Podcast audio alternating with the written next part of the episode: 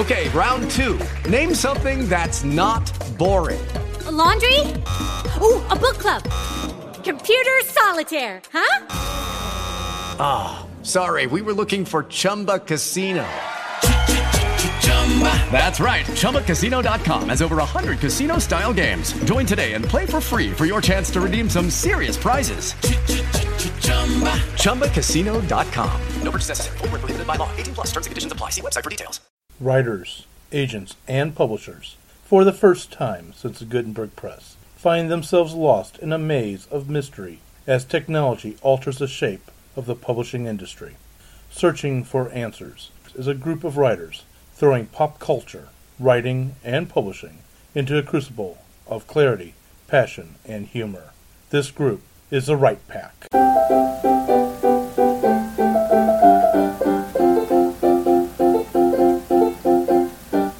Welcome back to Write Pack Radio, and please stay tuned to the end of this episode for a public service announcement. This is your host, David Allen Lucas, author of science fiction, mystery, horror, and poetry.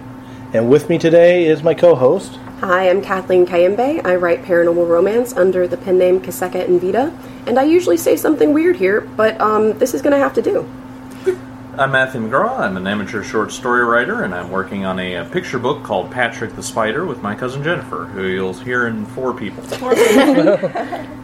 and I'm T.W. Finley. I write science fiction and fantasy, and my young adult fantasy, uh, The Labyrinth of Time, is coming out November 7th. Yay! Congrats!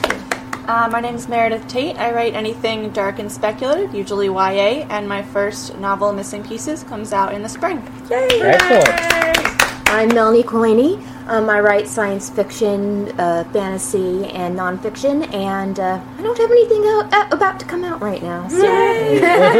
works in progress. Works in progress. But, yes. My name is Jennifer Stolzer. I'm a fantasy author and illustrator. I'm currently working on a book about spiders with my cousin Matt.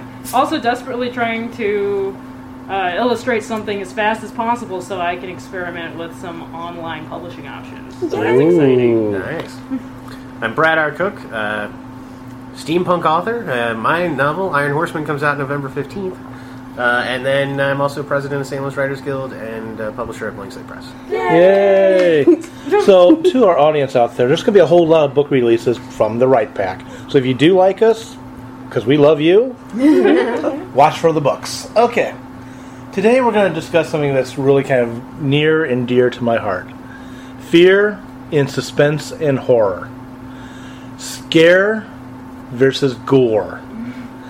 Now, if you've ever watched any um, horror films or suspense films, especially horror, you know about the slasher films. You can't go, you can't be a teenager making love, go in the dark, in the woods, and not have have some monster zombie thingy coming at you and cutting you up and bleeding you all over the place, and everybody's going, ah, suspense. Not really. So, sorry.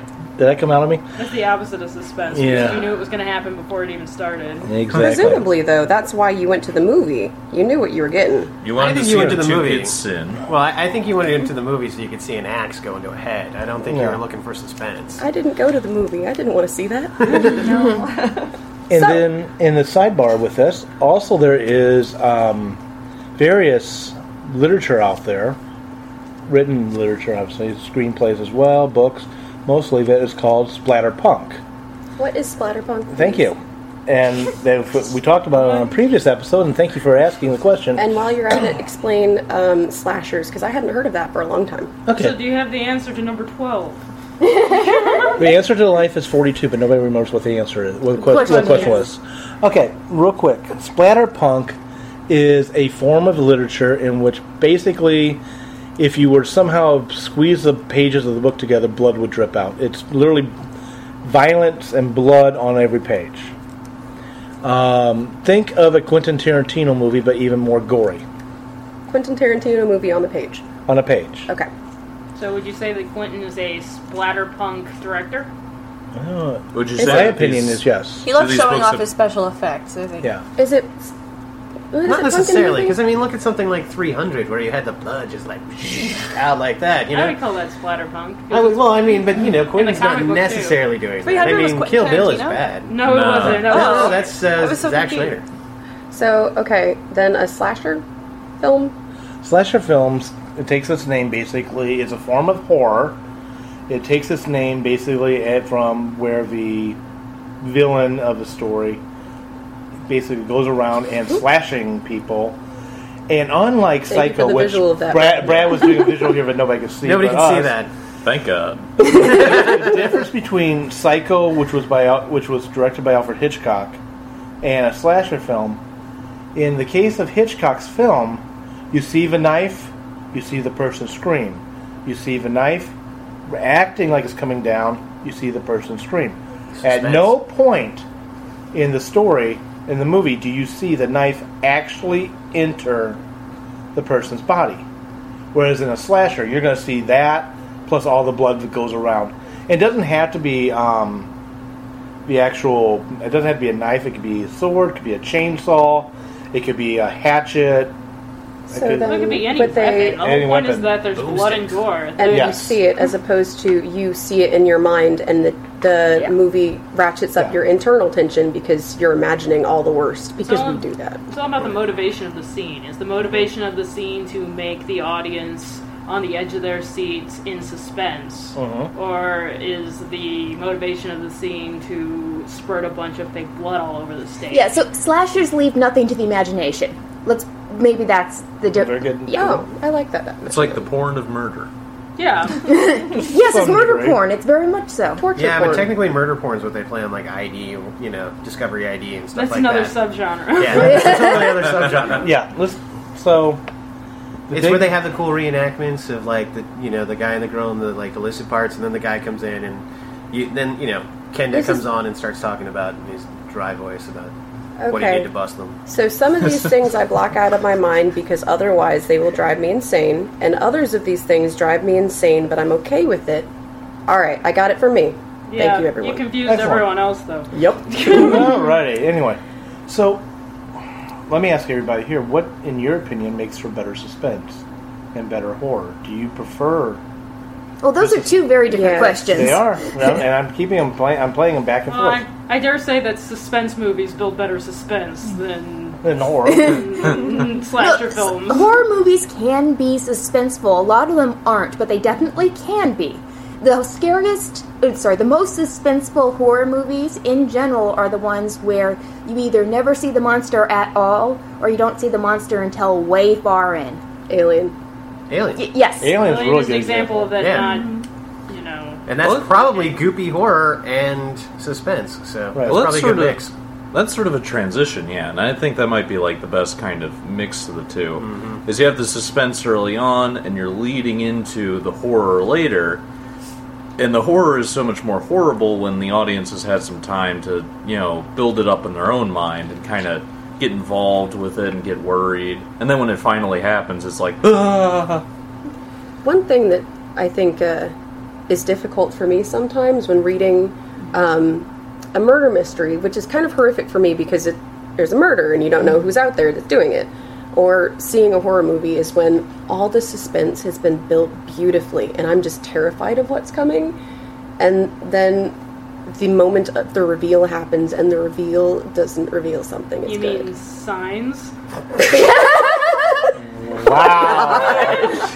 Con- compare and contrast the aliens and signs. When you finally reveal the alien and alien, you're terrified because you've had people being, you know, they've, they've actually done something poetic with it, as opposed to signs when they just show it to you and you're like, ah, oh wait. Wait a is Signs. I, I, I see. Signs I, is the M Night Shyamalan movie. I know it's in Mel like. Gibson and uh, He just kind of struts Joaquin Crop circles. He's a horrible, Oh, generic right. looking On alien thing that decided to walk out in the middle of a children's birthday party, and then we just see them in full glory for the rest of the film.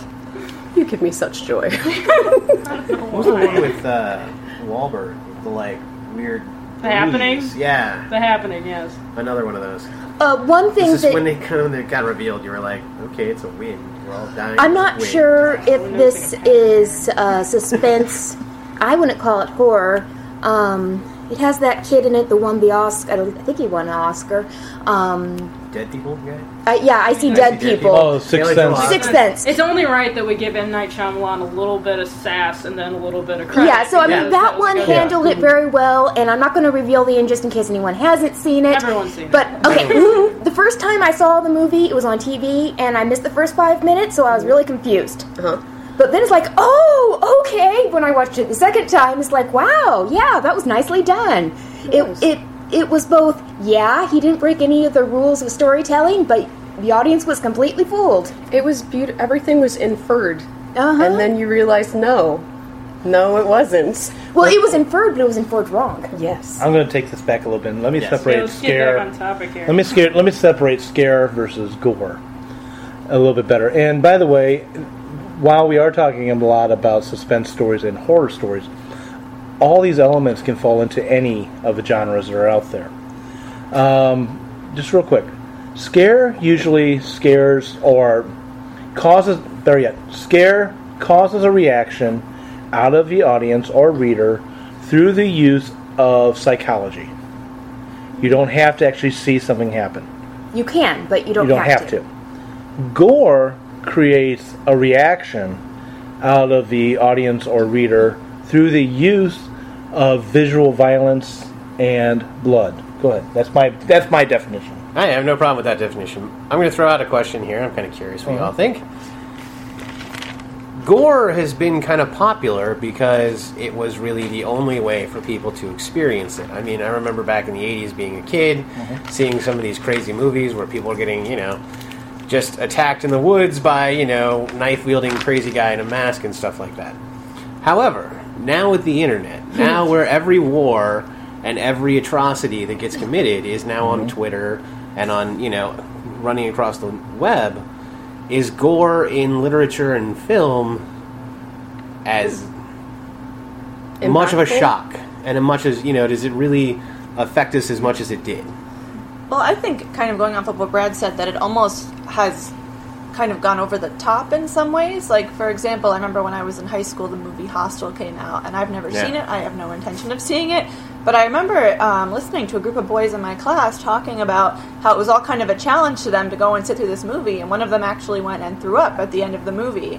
And so I'm wondering if it's kind of like movies like that are made not to scare people, but more to like elicit Gross a different out? reaction. Yeah, Yeah. like Yeah. gross them out. Well, the same thing with. Uh, I mean, Hostel was was bad, and uh, but the first Saw, and any of the Saw movies, Yeah. you know, Yeah. kind of elicits that same response.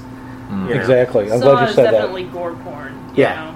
It's you just go there to see the crazy traps and how people are going to die. It's they're they've given up on building any sort of suspense at this point. No, At no. the end of the Saw franchise. it's so Yeah. true. But uh, in reference to like real stuff, the thing with like if you go like watch the actual things, you know, it's like a shaky like hand cam. The guy's like you know 15 feet away. You can't really see what's going on. Example Even some of stuff the still like images um, that come out of like yeah. the Ukraine or something like that. you Well, know, that's a just- still or image. any war. I mean, Syria or any of them. Well, I mean, like that's still like it's still a just a Uh-huh. static frame, and it's like it's nothing compared to like you know even like a Saw movie where like they have time to set up the scene and they can get the camera in Yeah. a good spot, and Right. the lighting's right. You know, that's all the advantages that fiction has over reality. And along with that, though, let's look at a couple of fictions. And this is video. This is movies, not books, as I talk about. But one which I know that Brad absolutely just totally loves as my mouth drops sarcasm like Uh-huh. crazy. Paranormal Activity. Um, also, too, you films get bad. yeah. Um, what Let's all just sit here for the next two minutes, not do anything, and then suddenly, boom, somebody like make a noise, yeah. and we'll all be freaked out. Yeah. Another Sorry. one is It that's doesn't all right. work. I know. I did that to you on purpose. Another one is um, Blair Witch, which basically started it, where you got the shaky cams going. yes, the, those Yeah. the advent Any of of the the found, found footage, footage. yeah. Yeah. Oh, I was saying that um, I maybe it's because of interest. I was never into gore, but then I don't find it intrinsic. I find it more intrinsically disgusting than intrinsically scary. So the cringe factor for me goes really up. So, for instance, I'm the type of person that looks up operations on YouTube. Now, okay, so it was for work in one time, but I actually didn't mind and enjoyed. I mean, it was interesting watching the knee surgery. And if you want to see some graphic violence, yeah, it's very controlled, but yeah, it's rather violent to remove someone's knee and replace it. But um, YouTube's full of those things, by the way. Yeah. You can Yes. watch all kinds of surgeries on YouTube. Yes.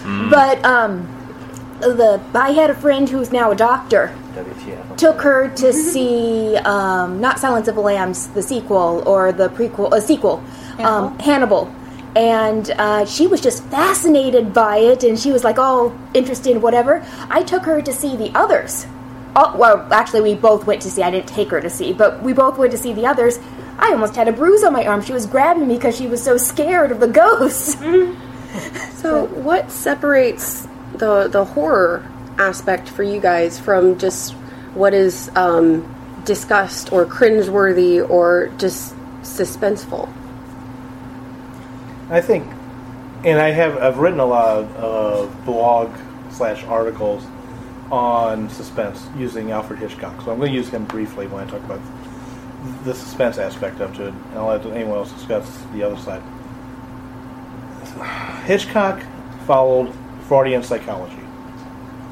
Every aspect of his story, every aspect of what he was showing, was supposed to reflect the id, the ego, or the superego in conflict with each other. So the suspense, instead of being gory, instead of being in your face like some of it is, um, was more psychological and into the character and into the audience perspective. Brad. I was just gonna say, in terms of scary, scary can be anything. Yeah. I mean, scary could be a ghost. Scary could be, you know, a, a darkened room. Scary could be a book about snakes because I don't like snakes. So, you know, any of those things could be scary and made to be scary. Scary is about creating a suspense, creating a, a sense of, you know, shock and, and surprise and mm-hmm. maybe twisting on something a little bit.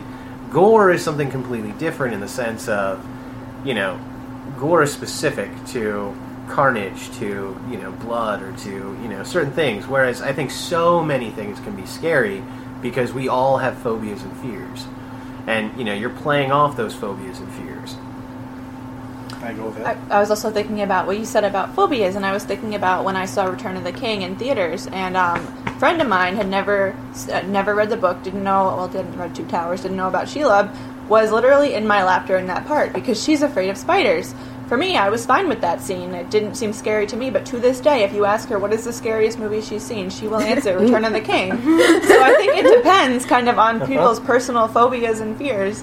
Yeah, I, I think Shelob was a large, large, Very large spider. spider. Tell her not to watch the second Hobbit film. Never, Yeah. If they ever make a Silmarillion, don't watch that.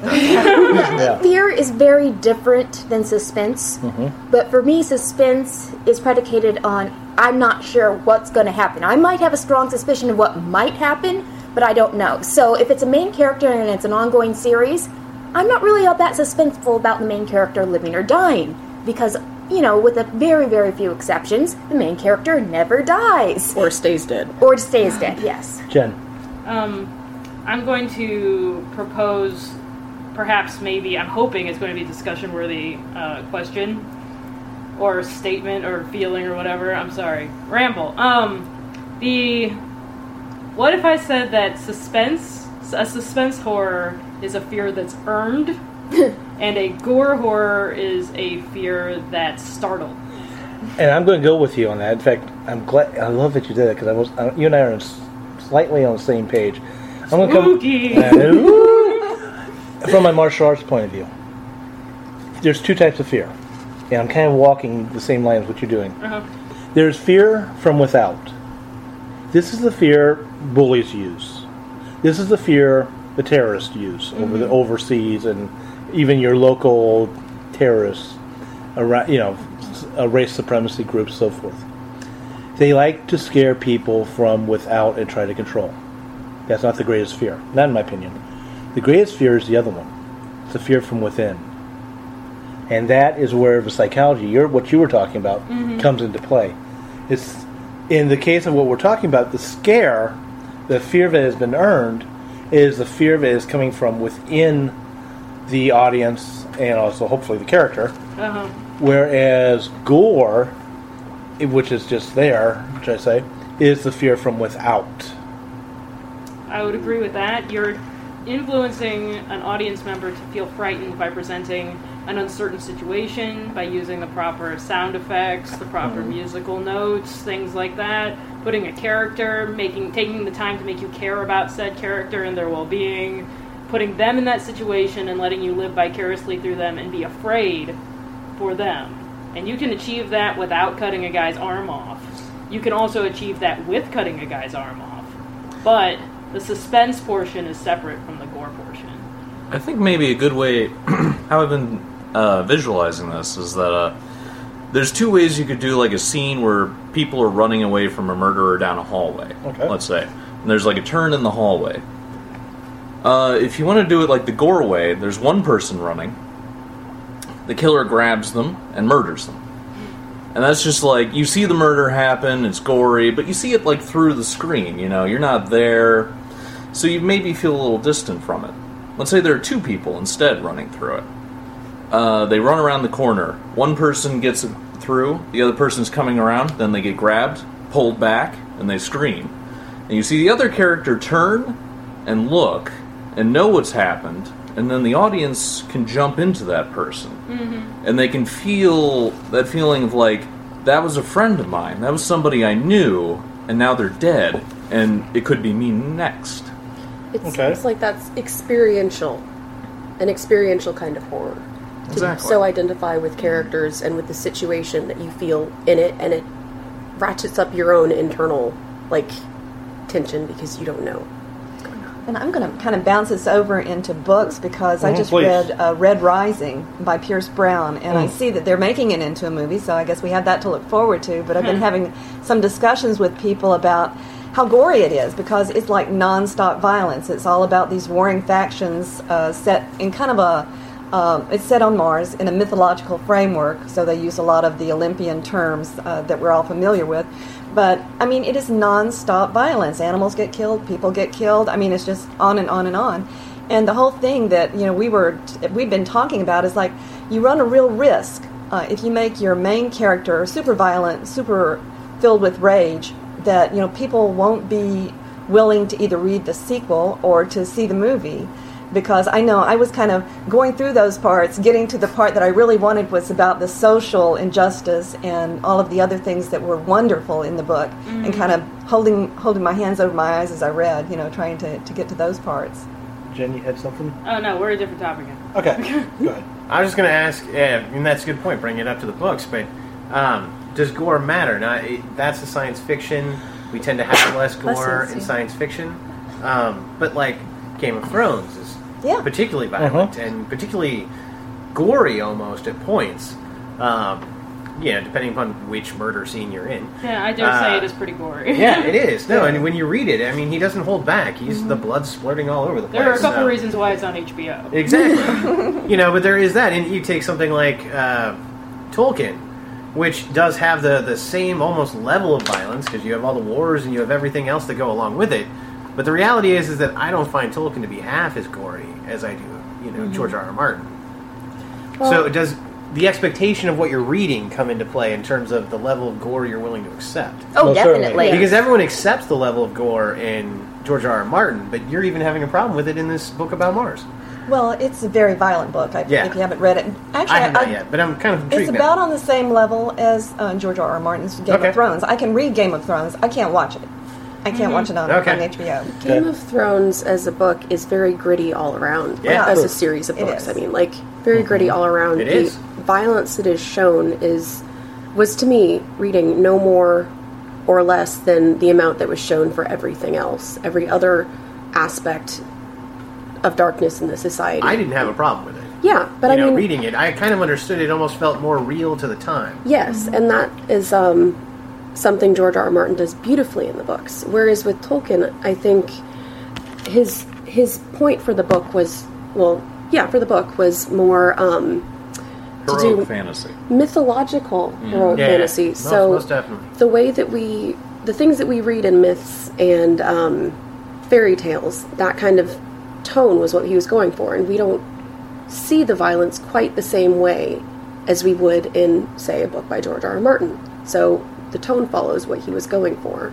to steer this with the sort violence. of idea back toward horror. Mhm. Um, I've mentioned it before on this show.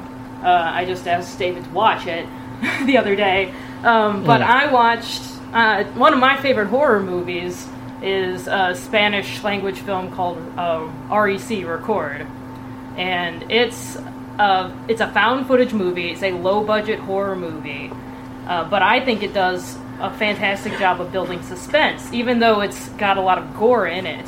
The point is that the gore is kind of on a realistic level. But it's I watched it last night with my friend Elena.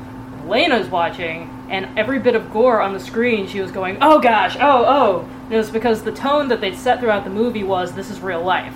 We're here in real life, and in real life, a paper cut really hurts." yeah. And when the the policeman gets bitten by a rabid woman and a chunk of his face gets torn Ugh. away, you know how much that hurts because it's in a realistic tone. And we know that we should be afraid of that kind of gore and that kind of violence because we're we've established this real life this is really happening oh my gosh there's no fantasy element to it you know it's it's I, kind of a zombie movie but it's a, it's more of a plague movie that Yeah. they're setting it up as it's it's like rabies or something like that Mhm. that's an illness that's causing people to become super violent and bite each other you know And Yeah. Jen is being very good at not telling you what's really behind it. So you need to watch the film. It's a good movie. And to know what's going on. Um, watch it in spanish just yeah, watch in Spanish if you can understand Spanish. They do They have have subtitles subtitles, and I think Spanish actually let's just switch it over to English. They've got sub. There's, there's They've an, got dubbing. There's an English dub, but Yeah. but watch it in Spanish. Just real quick, and then I think Melanie, you had something you wanted If to I throw. remember. You're right. And I okay, think real quick, Brotherhood of the Wolf is a great French movie. Does something similar. Yeah. it really does. Um, I think really what you just said there is really important. Is it's the tone that the author, in the case of books, the director and screenplay writer, in the case of what we see on television and movies, sets, and it's the tone that becomes part of the art of the story that's being told that determines the level of gore versus the level of psychological suspense. Let me jump off of fan, off of horror for a second. I'm going to jump to Quentin Tarantino. Yes, I do like your films, but I they're over gory. I love your films. A- As far as how much, how as much far blood as is in the human body? There's not that much blood Yeah. in the human body. as far as I'm trying not to crack up, but I'm not fair. I'm not succeeding. we all It's all right. Quentin Yeah, but as far as suspense wise is concerned, and that is, let me just jump to Django Unchained. Mm-hmm. The whole last scene, I'm not going to give anything away. Let's just say, though, he is in a trapped room situation he's put himself into. Blood is going everywhere, bullets are flying, body parts are being punctured. And yes, how much blood really is inside the human body is a good question.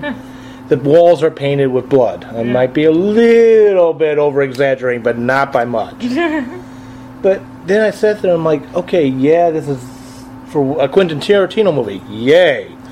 But for a realistic tone, which is not what he was setting, it wouldn't work. Mm-hmm. I do have a question now. I'm going to change subjects. I'm, uh, I'm going to jump back to our own personal scares, our own personal gores. Books or movies, I don't care which. What personally has scared you, and what has failed to scare you?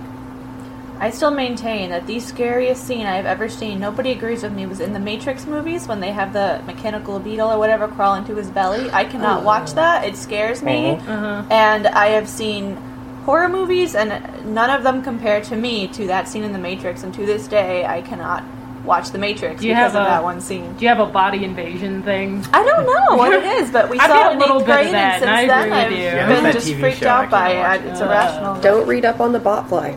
No, No. no, No. None of those. That horrible TV show where they talk about that stuff is just horrible. And then The they give monsters you inside. Yeah, I don't.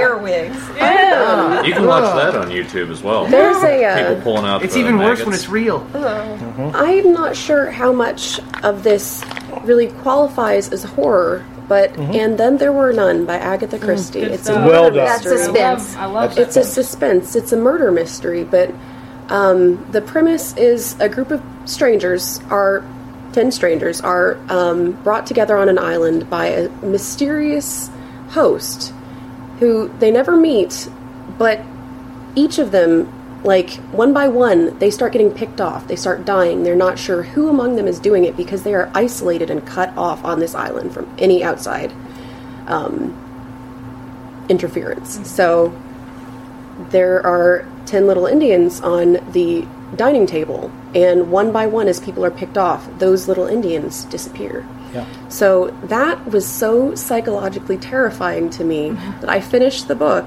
and could not be by myself. could not. What's it called? And then there were none. And then, And then there were none. I'm It's sort of a great, short great, story. yeah. It's It's not that one of long. my uh, it's one of my Short, favorite books. It's brilliant. It, that book is, as a genre, is one of my favorite things. We're talking about personal fears and suspense stuff.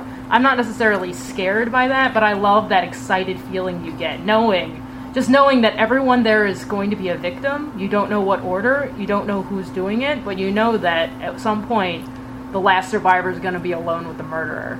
And the fact that the Indians are vanishing off the sill, someone's doing that. They're in the house right now, we don't know who they are or what they're doing. That is an exciting horror genre for me. Moreover, we don't know which of us is the killer. So while we're making plans, we're doing it in with the help even of the killer who we're trying to find.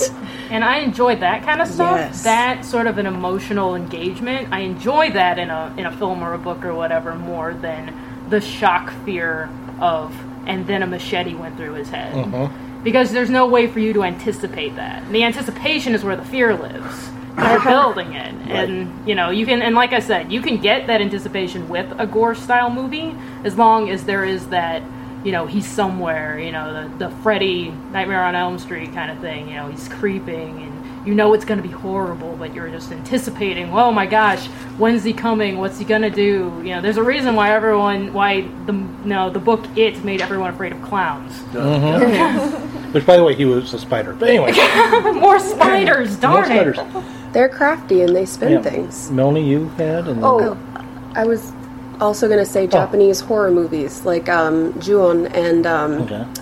oh, uh, Ring, Ringu? Far that one. superior. to Ringu. Oh, yes. that movie terrified me.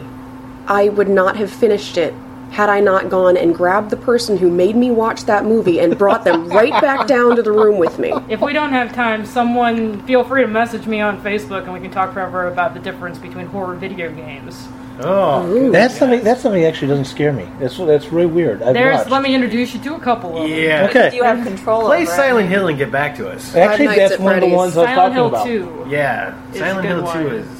We were doing a We walkthrough. could, just the Silent Hill games alone are a great way to Mm-hmm. explore horror. Wonderful But I don't want to take fog. away from everyone else's comments because I Mm-hmm. could go on for a whole lecture about Silent Hill horror. Well, games. real quick to throw it out there. So one of the great things that's done in the Mm-hmm. Silent Hill, especially in Silent, I think it's Silent Hill 2, Two is, the introduction of our dear friend Pyramid Head. uh, fog, the use of fog, Mm-hmm. because that that game really just you know nothing is revealed until you kind of get there, until you're walking through this foggy you know ness through the whole time.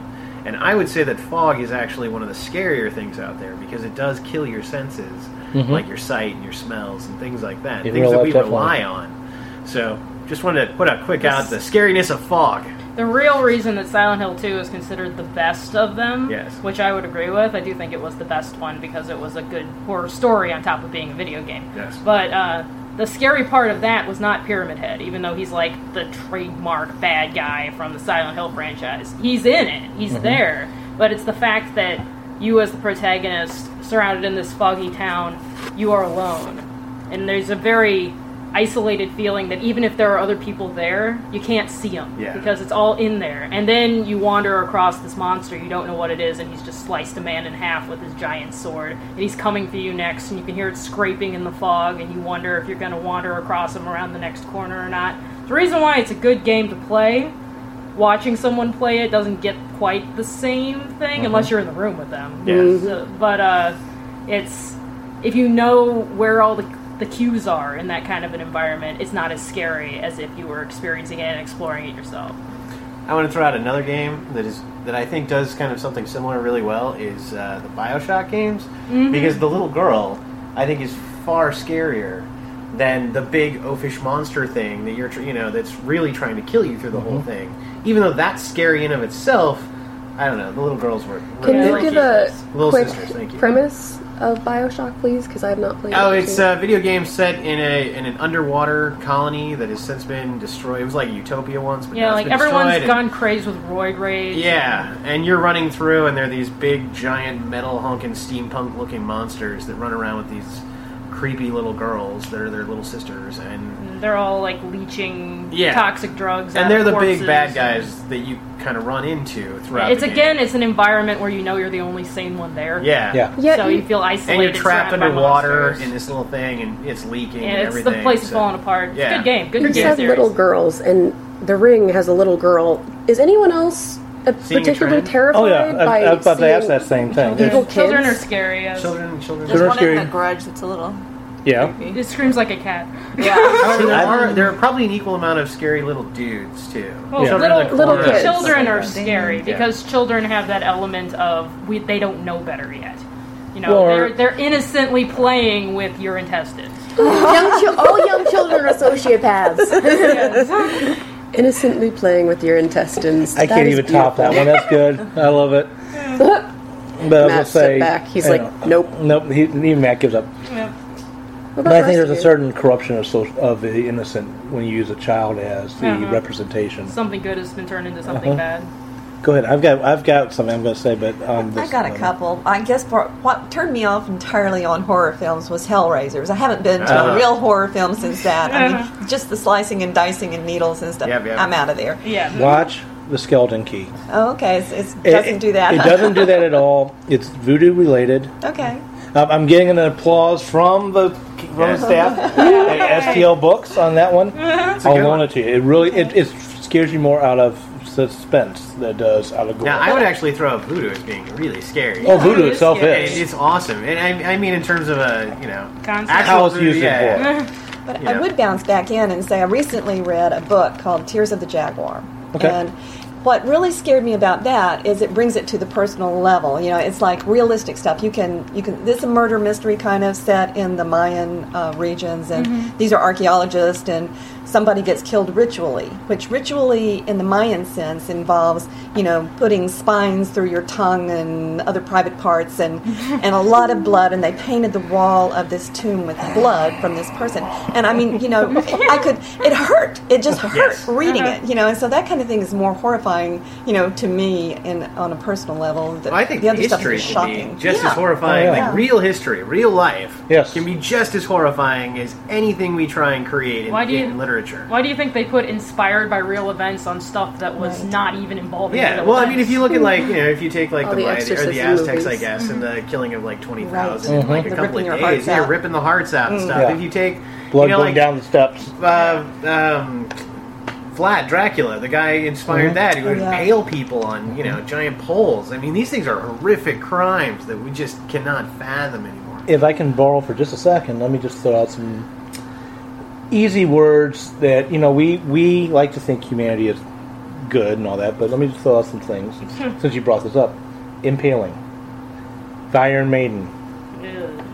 Spanish Crucif- Inquisition. Spanish Inquisition, The Iron Crucifixion, Bull. yeah. burning alive, the dunking chair, Which Iron shoes. witch trials, The I- rack. the rack, crucifixion. Yeah. She already said that. Okay, I missed it. You stole Electrocution.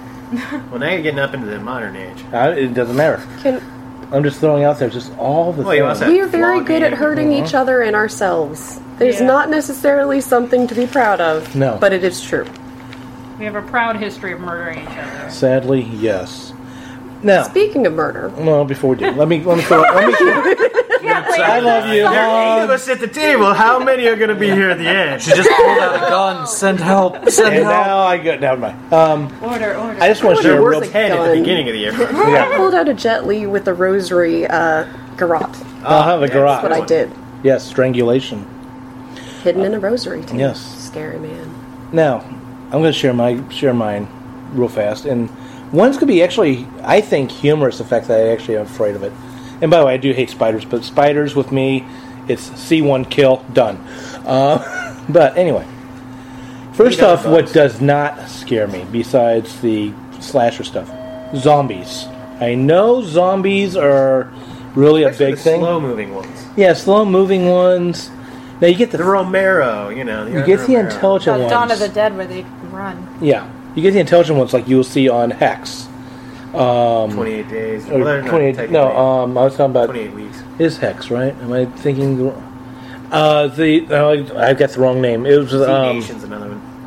Or, oh, it's the That's that Z. current one. yeah. Sci- Nations is the one on the Sci-Fi Channel. Yeah. Yeah, this I was one's- meaning World War Z. This one's a sci-fi channel channel, which, by the way, this is one of the good ones, but done by Ronald Moore, who did Battlestar Galactica and so forth. And I, I think I just said the wrong name when I said Hex. Helix. Thank you. That's it. Oh yeah. Where they were intelligent, and I'm not going to tell you what's creating the zombie. However, the zombie that does scare me is if if you're not catching it, is the thinking or the kind that has some type of thought to it. But what scares me more than the Helix ones is the Borg from Star Trek, where you've lost your entire personality or who you are, technically, but it's really there and it's submerged. Book wise, now just real fast, what I think is the most terrific book written by this author and had the scariest moment and why you have not expanded into the next sequel like you have done your other horrors i don't understand miss anne rice but that's all right. You've got your own books that you're writing. Ramses the dead i'm sorry ramses the damned or the mummy as it's also known scared the bejeebies out of me when ramsey was bringing back cleopatra when you read the book, first off, this is the only horror book. Sorry, Stephen King. This is the only horror book that had me interested in the first paragraph, hooked by the end of the first chapter, and I refused to put down. And then eventually gets to this point. I step back. I was just gonna say that my scariest zombie is the actual parasite in the like Amazonian jungle that like mm. takes over the ants and turns them into mm. zombie ants Yeah. and then kills them and they grow out these funky spines. Mm-hmm. Yeah, it scares the hell out of me because it's real life. The Yep, fear I'll go of with that. zombies is more a fear of like dead people, like Well- corpses coming for you, and that when you're dead, you don't stay dead. Uh, I was actually thinking I'm kind of with you on like not finding zombies scary, but I mm-hmm. think what gets me most in horror is like helplessness. And Yes. so the zombie idea I found the most terrifying is ironically uh, Return of the Living Dead, Okay. where it's just like one. it's a virus and it's in the air and it animates corpses and the corpses don't die at any point. You just, you can uh, destroy the brain, nothing like it just keeps going Right. all the parts stay alive forever, and there's nothing you can do about it. And it just keeps spreading as well. Because, like, even if you nuke the place, the virus gets out and like, the air and uh, goes around in the smoke and gets out through the rain. So you can't stop it, you can't do anything about it. It's coming, and you just have to wait for it. It's hopeless. I think that um, is the the Borg and then this aspect of hopelessness are two things that made 1984 the book horrifying to me. Um, because you know Big Brother was everywhere, and by the end, you know Big Brother really is everywhere. That was horrifying to me. Um, and Terminators, when you were talking about things that just don't die, how do you escape something that never stops hunting you? Good question. Molten, molten, what was Molten that? metal, Steel. a giant's press. You know, A lot of luck. Linda Hamilton has given us the way, so we just need to go forward and be the John Connors that you know Is So- need to go forward. But something, yeah, something that is. Yeah. relentless, that does not eat or sleep or need. It just hunts you. That something that you cannot really fight. You just have to run from and pray for the best. Like that's terrifying to me. Hmm. Something you can't reason with. Yeah, I would agree with that, but real things tend to scare me. Um, well, I never actually saw it. What was it? A movie. Came out a long time ago. I never saw it, but it was Outbreak. Mm-hmm. Basically, there are certain movies that are just basically too real for me to go to, and they might not seem real to other people, but they seem very real to me. Which one was Outbreak? I didn't see Dustin it. Hoffman, Rene Russo about the monkey. No. Oh, yes. Is it a virus movie? Yeah, Yeah. Okay. Yeah, but okay. It's it's Andromeda Strain, but done differently. Yeah, but okay, for instance, Ebola actually doesn't terrify me because I know all about Ebola, and even if it got to the US, I'm reasonably confident that we could contain it. A bunch of people might die, but we could probably contain it. Ebola, a bunch of people will die. Currently. Yeah. Yeah. Currently, unless it migrates, yeah. Well, no. Wait until it becomes that's an airborne it. disease, and then we're all dead. Well, yeah. Mutating diseases frighten me. yes. Yeah, Mutating but- diseases totally frighten me. Truth be told, statistically, we're much more likely to die here of a flu pandemic than we are of Ebola. Exactly. Uh, the flu scares the hell out of Yeah. me because I, I remember the flu. Well, I don't remember. I wasn't there. I'm not, you know, Edward Cullen or anything like that. But How many Yes, times have you you. been to high school? exactly. Put him in the sun. We need to see if he sparkles. I sparkle. Get a steak, guys. He Yes, I'm sparkles, sorry, a man. sparkly vampire's not scary. Go on. That's Yeah. just They the weren't supposed to be puts on. scary. They're supposed to be sexy. Yeah. Fail. Moving on. Oh, um, if you want to finish, you can. No, no.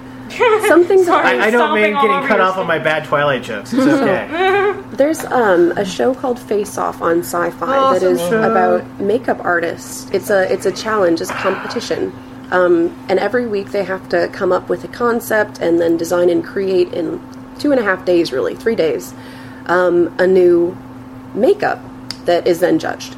Um, and one of my favorite challenges that they do, and they do it, I think, most of the uh, seasons so far, is they have a phobias challenge. They take something, they have the, the contestants take a phobia or a fear that they have that has not been pre chosen um, and design a makeup around it. And that idea is so inspiring and so terrifying to me. I love it. Um, I'm since we're all talking about things that do scare us, I'm kind of curious about what kind of horror movies and books and things we think would then do the best at tapping That best that. represented our specific Yeah, phobias. yeah. Oh, What I'll, I'll the offer most, one. I don't know which Saw movie this is because I've only seen clips of all of them. Mhm. But uh, I have a horrible phobia of needles. I don't Mhm. like needles. I don't like injections or or blood draws or anything like that. Um, so there's one challenge in one of these Saw movies where the the girl had to jump into a pit of used needles, and she's walking toward getting the key, and she has all these needles sticking out of her, and that. I, I decided right then I was never watching a Saw movie in my entire life. If that's the kind of thing that happens to people, I don't want to see it. Uh, the only thing I know about Saw movies are from research I've done on Wikipedia and watching other people's reviews of it. So it's like that. That's an example for me of my phobia coming out and, and getting me where I live. That tip tapped you right in the phobia. Yeah. Right in the phobia. Sidebar, just fast because I'm just going to say it. Watch the first Saw movie, and I'm sorry, guys, you who out, who made Saw out there. I never watched another one because, not because of fear, I knew the dead guy wasn't dead the entire time that he was a bad guy. you you fought, you you formulated it too much. Anyway, go you ahead, were Brad. like my mom. She knew who Keyser Söze was in the opening scene. Don't Bye. spoil it. oh, somebody else did too. our, our, li- our live audience. Sorry, Brad. Yeah. Brad. Actually, I was just going to throw it out there, and I, I can't say it's the scariest thing or it gets me in the phobia, Mm. but you know, uh, the the the Exorcist like type Oh, yeah. movies, and not necessarily the Exorcist because that's kind of funny, you know. uh, I'll admit it; it's kind of amusing. It's a little bit of a comedy. But the like the other ones that have come up, like the telling of or, uh, the Emily Ex- Rose one, Exorcism of Emily Rose. the Exorcism of Emily Rose, and some of well those. Um, those are those are freaky. The demonicness and kind of the things like that. Um, you know, so, playing up some of those aspects, it, it can be really scary and frightening because it's playing with something that could be real. We don't know if it's real. It might the be sense real, of the other, real. Yeah, something that we're not prepared to deal with, like Ebola. She's not afraid, you know, Mel's Yeah. not afraid of Ebola because she knows that we have methods to treat it. she can take a shower and she'll be fine. Just real fast, if you haven't seen it, a really well done BBC television series all about exorcism. It's all fictional, but it is called Apparitions. Watch it. It is good. Okay, what about anybody else? Their phobias. Phobias. Um, connected to that one, actually, demonic influence movies terrify me. I saw Rites with a group of friends with Anthony Yeah. Hopkins, Yeah, and the yeah. idea that a priest could Yeah. not handle. Oh, oh. That was a great one. It was, It like, you know, it really was, and that's was, it was suspenseful. It was scary. It, it had you like literally like peeing your pants through parts of the movie. That movie Yeah. terrified me. I'm still thinking of it with. eh. and even some of the other Exorcists, like uh, the one with uh, Stellan Skarsgård, I can't think of which one it was. It was like a prequel to The Exorcist or something like that. It's it's it's it's not bad because it, it really plays up this whole demonicness and like what's going with it, and it's kind of crazy. Plus, Stellan Skarsgård, Something that is all malice and Yes. way more powerful. I can't.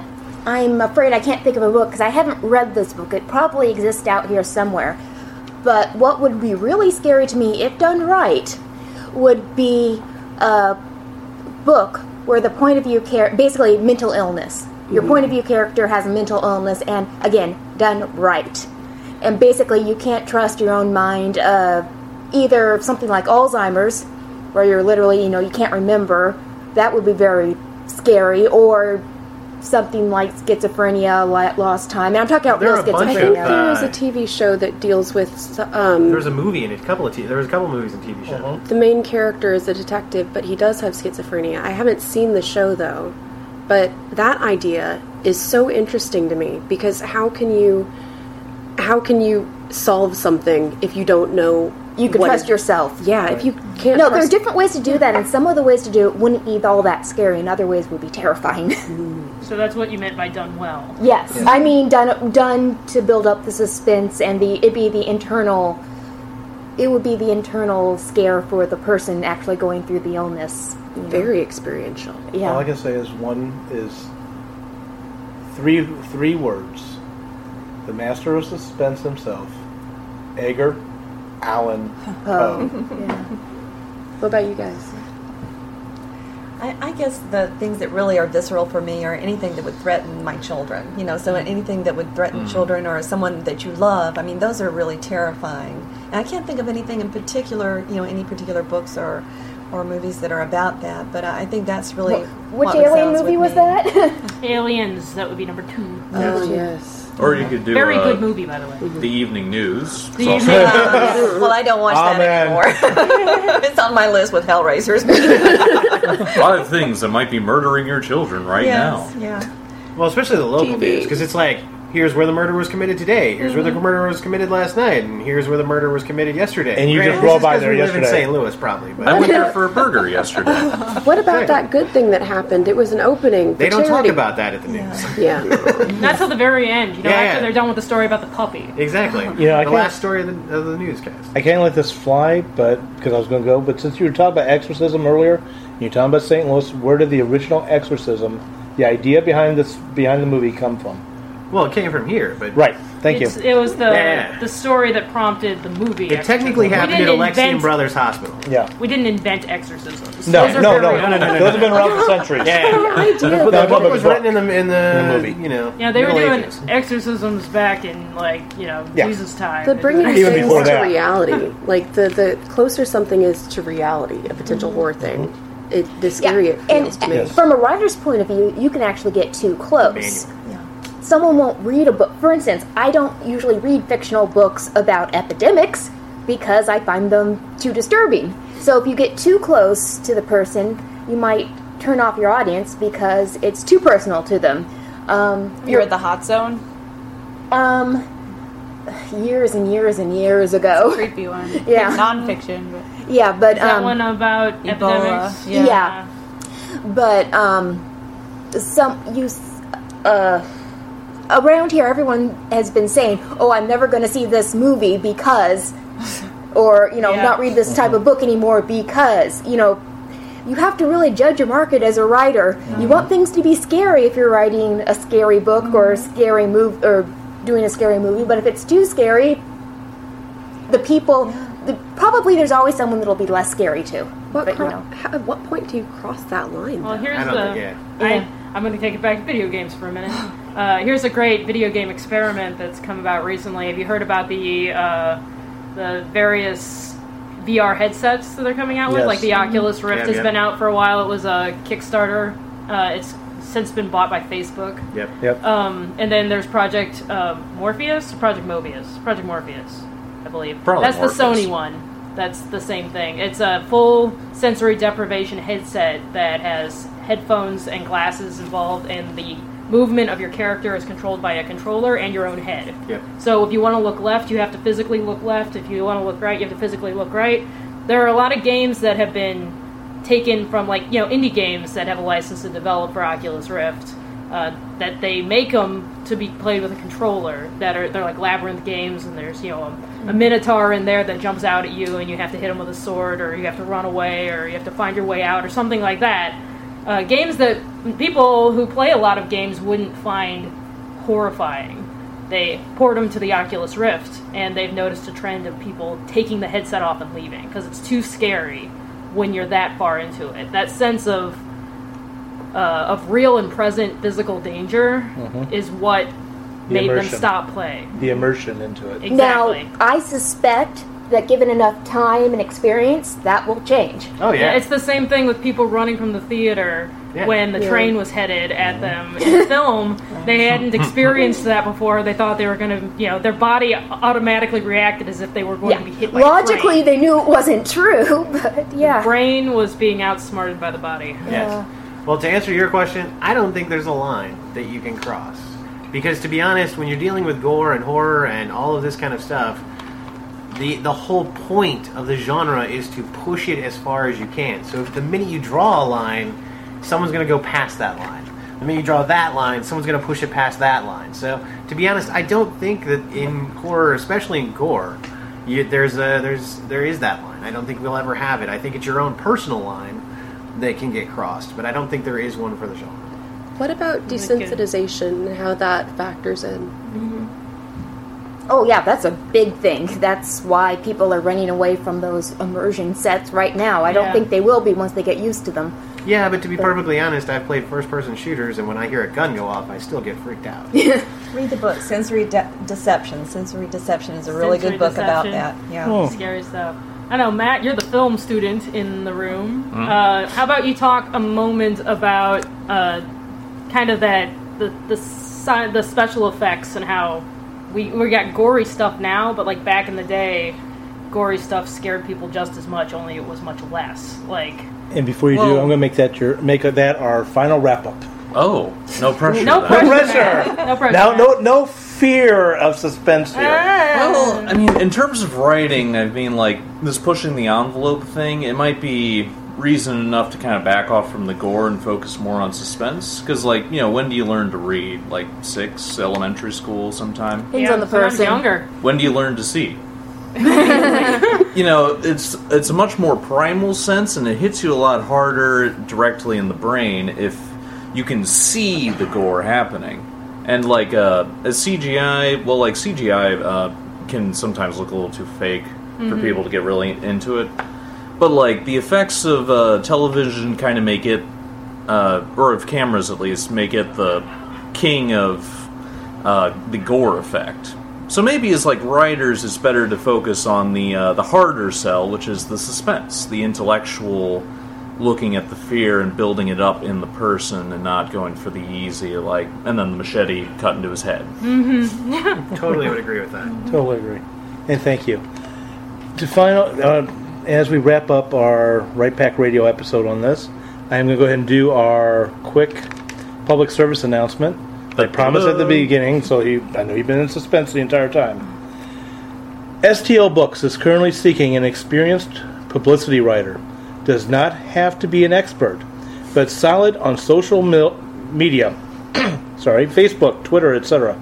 Blogging and media placements preferred. Hourly pay based on experience level.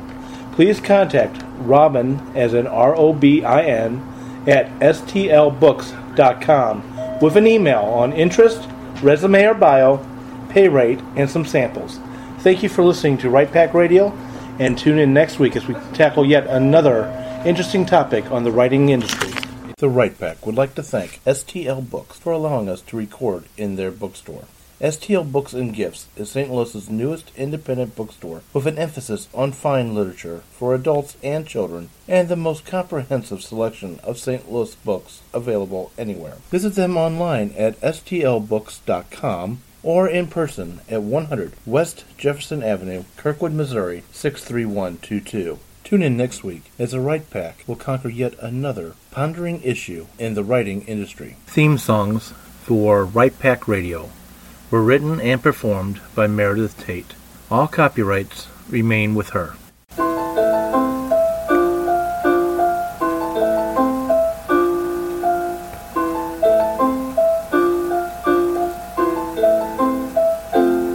Guys, it is Ryan. I'm not sure if you know this about me, but I'm a bit of a fun fanatic when I can. I like to work, but I like fun too. It's a thing. And now the truth is out there. I can tell you about my favorite place to have fun Chumba Casino. They have hundreds of social casino style games to choose from, with new games released each week. You can play for free anytime, anywhere. And each day brings a new chance to collect daily bonuses. So join me in the fun. Sign up now at chumbacasino.com. No purchase necessary. Group. Void were prohibited by law. See terms and conditions. 18 plus.